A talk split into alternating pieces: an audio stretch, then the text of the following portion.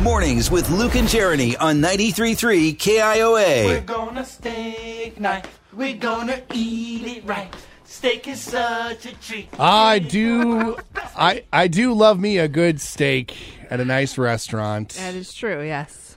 and apparently there are rules when you go out to the steak restaurant, the nice restaurant. Well, yeah, there's etiquette.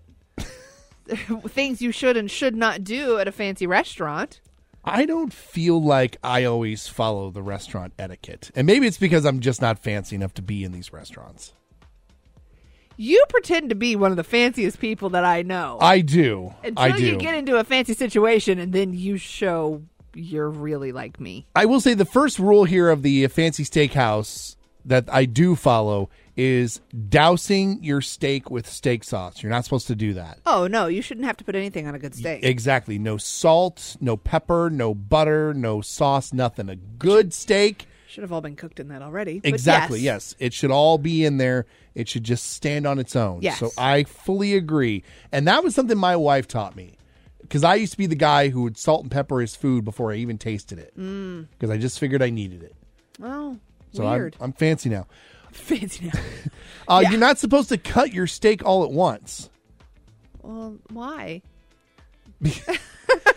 First of all, I, Why? I, I don't know what their reasoning is, but I imagine it probably, first of all, probably cools off and you don't get the same like consistency.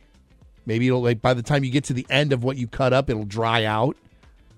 but it takes the same amount of time.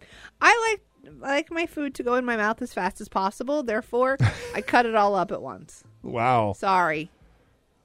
Yeah, I just one piece. And I enjoy the whole process of just yes, just a good s- just cutting of the meat. and Yes. Mm, No, thank you. Thank you. Yes. I'll cut mine up. You're also not supposed to eat every bite of your food. This is new to me. Yeah, this one I don't understand either. Apparently, it might be it- it's seen as insulting, like you weren't given enough food because you ate it all. So instead, you're supposed to waste some to be polite. Then I can tell you right now that Aaron is the rudest person in the entire world because he will eat literally everything in the fridge. You're not supposed to put your napkin on the table.